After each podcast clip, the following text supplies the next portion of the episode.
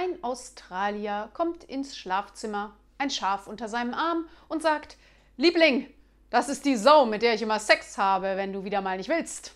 Darauf seine Frau, äh, vielleicht hast du es noch gar nicht gemerkt, aber das ist ein Schaf unter deinem Arm, du Idiot. Darauf der Mann, wer spricht denn mit dir?